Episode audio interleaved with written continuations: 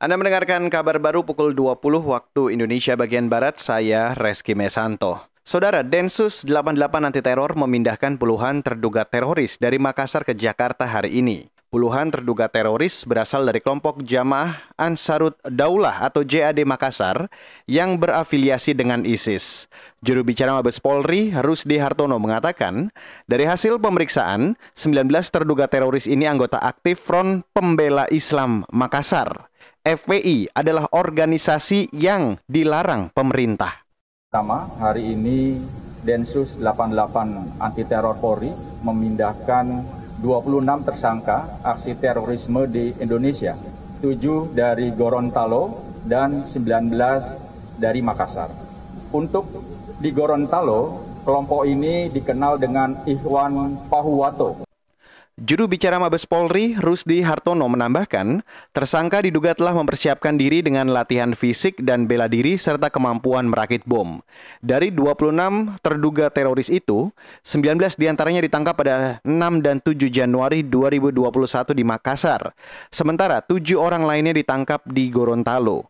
Mereka akan dipindahkan ke Rutan Mako Brimob di Cikeas.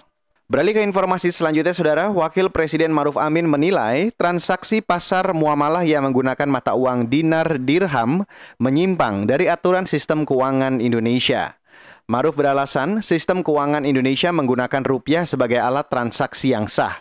Ini disampaikan Maruf menanggapi keberadaan pasar muamalah yang transaksi jual belinya menggunakan koin dinar dan dirham di Depok, Jawa Barat. Ya saya kira itu tepat sekali karena mereka berdasarkan aturan-aturan yang ada di dalam negara kita itu.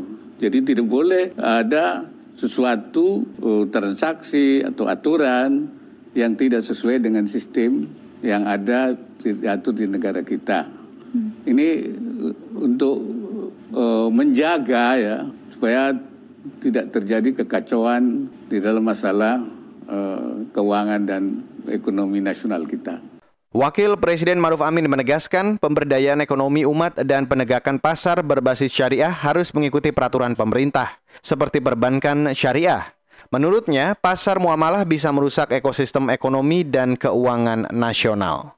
Saudara, Kasus aktif COVID-19 di Indonesia hari ini mencapai 175 ribu kasus. Kasus jumlah aktif ini turut disumbang angka kasus harian yang bertambah 11 ribu lebih dalam 24 jam terakhir. Saat ini pemerintah juga tengah memantau sekitar 74 ribu lebih kasus suspek corona. Ini akibat penyebaran yang terus meningkat selama 12 pekan terakhir.